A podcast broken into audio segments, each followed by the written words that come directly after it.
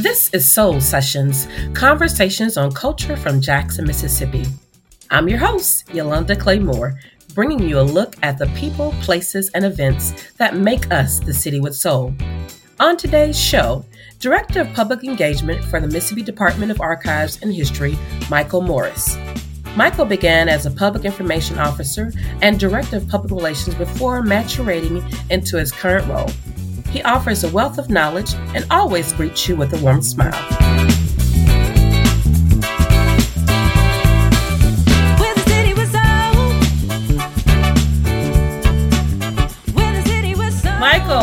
Hello. How you doing? I'm doing terrific. How about yourself, Yolanda? Uh, you know, I have to admit that I have to fight the urge to call you Michael Morrissey because of Stephanie Morrissey. Am I the only one? yes, that's my colleague. And, and, and, especially when we work together, it made it very difficult for folks that were outside of the agency to kind of get the difference between the two of us. Right, right. Just tell us a little bit about yourself and the work that you do at the Mississippi Department of Archives and History. My job title is director of public engagement, but really what that means is I do whatever our director Katie Blount asks me. yeah, well, you know, people might tend to think that history might be kind of boring. What's your what's your take on that? I strongly disagree.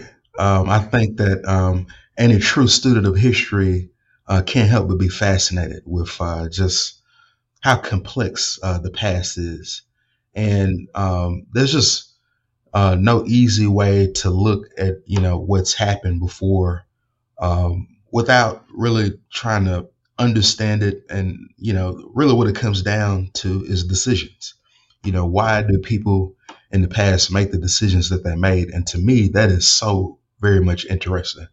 Um, whether we're talking about just the city of jackson or whether we're talking about our nation or whether we're talking about the world, I think history has a lot to offer us. Well, that's that's a great take on that. You know, I'm kind of going to segue into what while we have you on the show today. I was traveling from Columbus, Georgia, for a graduation celebration for my cousin, and of course that carried us through Selma, Alabama, and I felt compelled to stop at the Edmund Pettus Bridge uh, just to pay homage to uh, Bloody Sunday and the and the brave civil rights marchers that um, that marched there. And you know, we my family had a discussion because it was kind of almost late evening when we made it through there. That if we had been traveling in the '60s, we would have been completely frightened. That's a kind of a segue to why we have you on here talking about the uh, exhibit you have. So tell us about that exhibit. The traveling exhibit that we um, are going to have at the two Mississippi museums is called the Negro Motorist Green Book. For those that don't know, the Green Book was an annual guide that was first created in 1936 by a postman named Victor Hugo Green. And it was distributed nationwide and it was published up until 1967.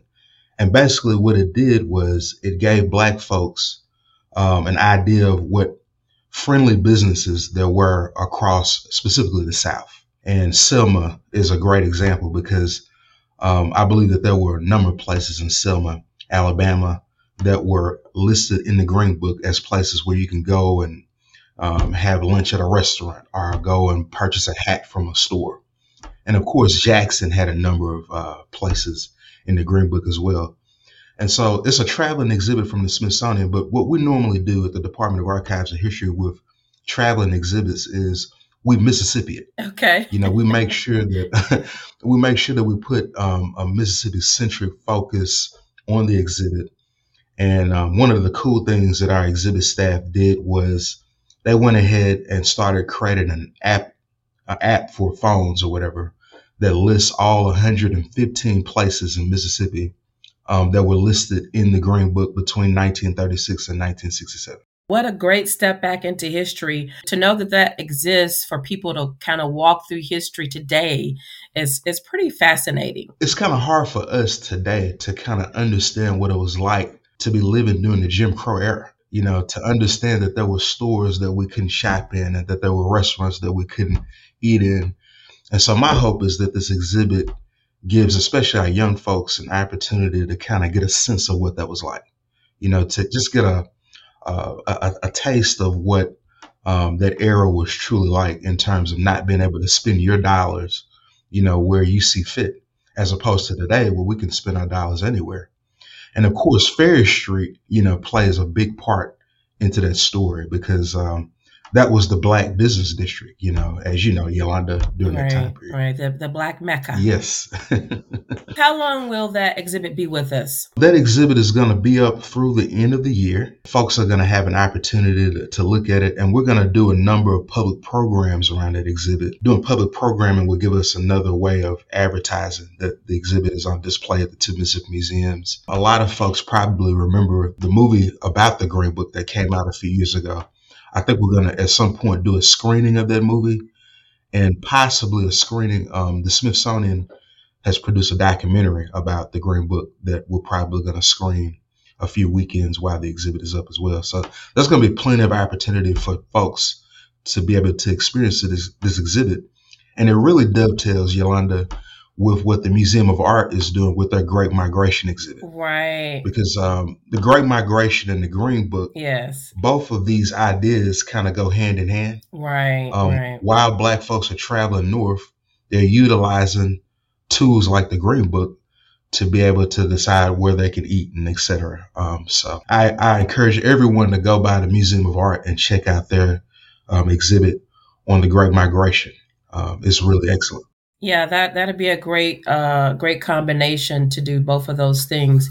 Well, Michael, if you had 24 hours to show off your city, what would you do and where would you go? Well, um, I had the opportunity to um, uh, drive around Dr. Eddie Glaude of Princeton University a couple months ago, and what we first did was went by the two Mississippi museums that morning. It's a lot to see, so it'll probably take you a while to go through both of those facilities for lunch, I, I encourage folks to go by Eddie's and Ruby's snack bar and get a pan trout sandwich. Oh yeah, get a pan trout sandwich. and then, um, you know, I'd encourage folks to go by the Museum of Art in the afternoon and possibly the Eudora Welty House and Garden.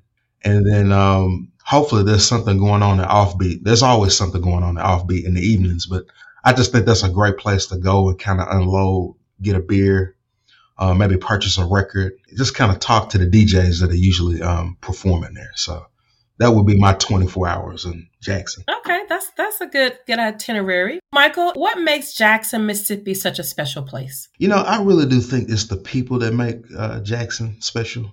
And I think I'm saying that because I grew up here and I, I just happen to know a lot of people in the city. But I think that even a stranger that comes here for the first time can't help but notice the the hospitality that's here, the the kindness that you experience, um, just asking for directions.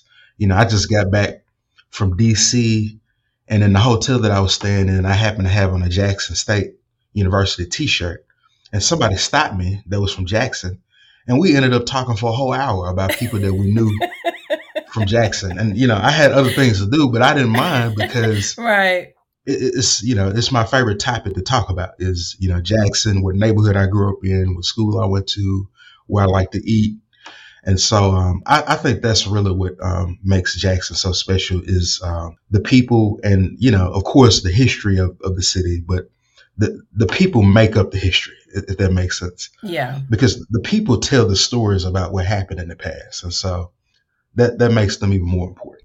We thank you for sharing that with us. We'll put links for the exhibit and the work that you do over at Mississippi Department of Archives and History in our show notes. And Michael, thank you so much for being here today with us. Thank you, Yolanda. I really do appreciate it and I enjoyed the conversation.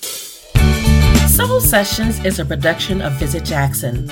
Our executive producers are Jonathan Pettis and Rickey Thigpen. To learn more about our organization and mission, head to visitjackson.com. I'm your host, Yolanda Clay Moore, and you've been listening to Soul Sessions.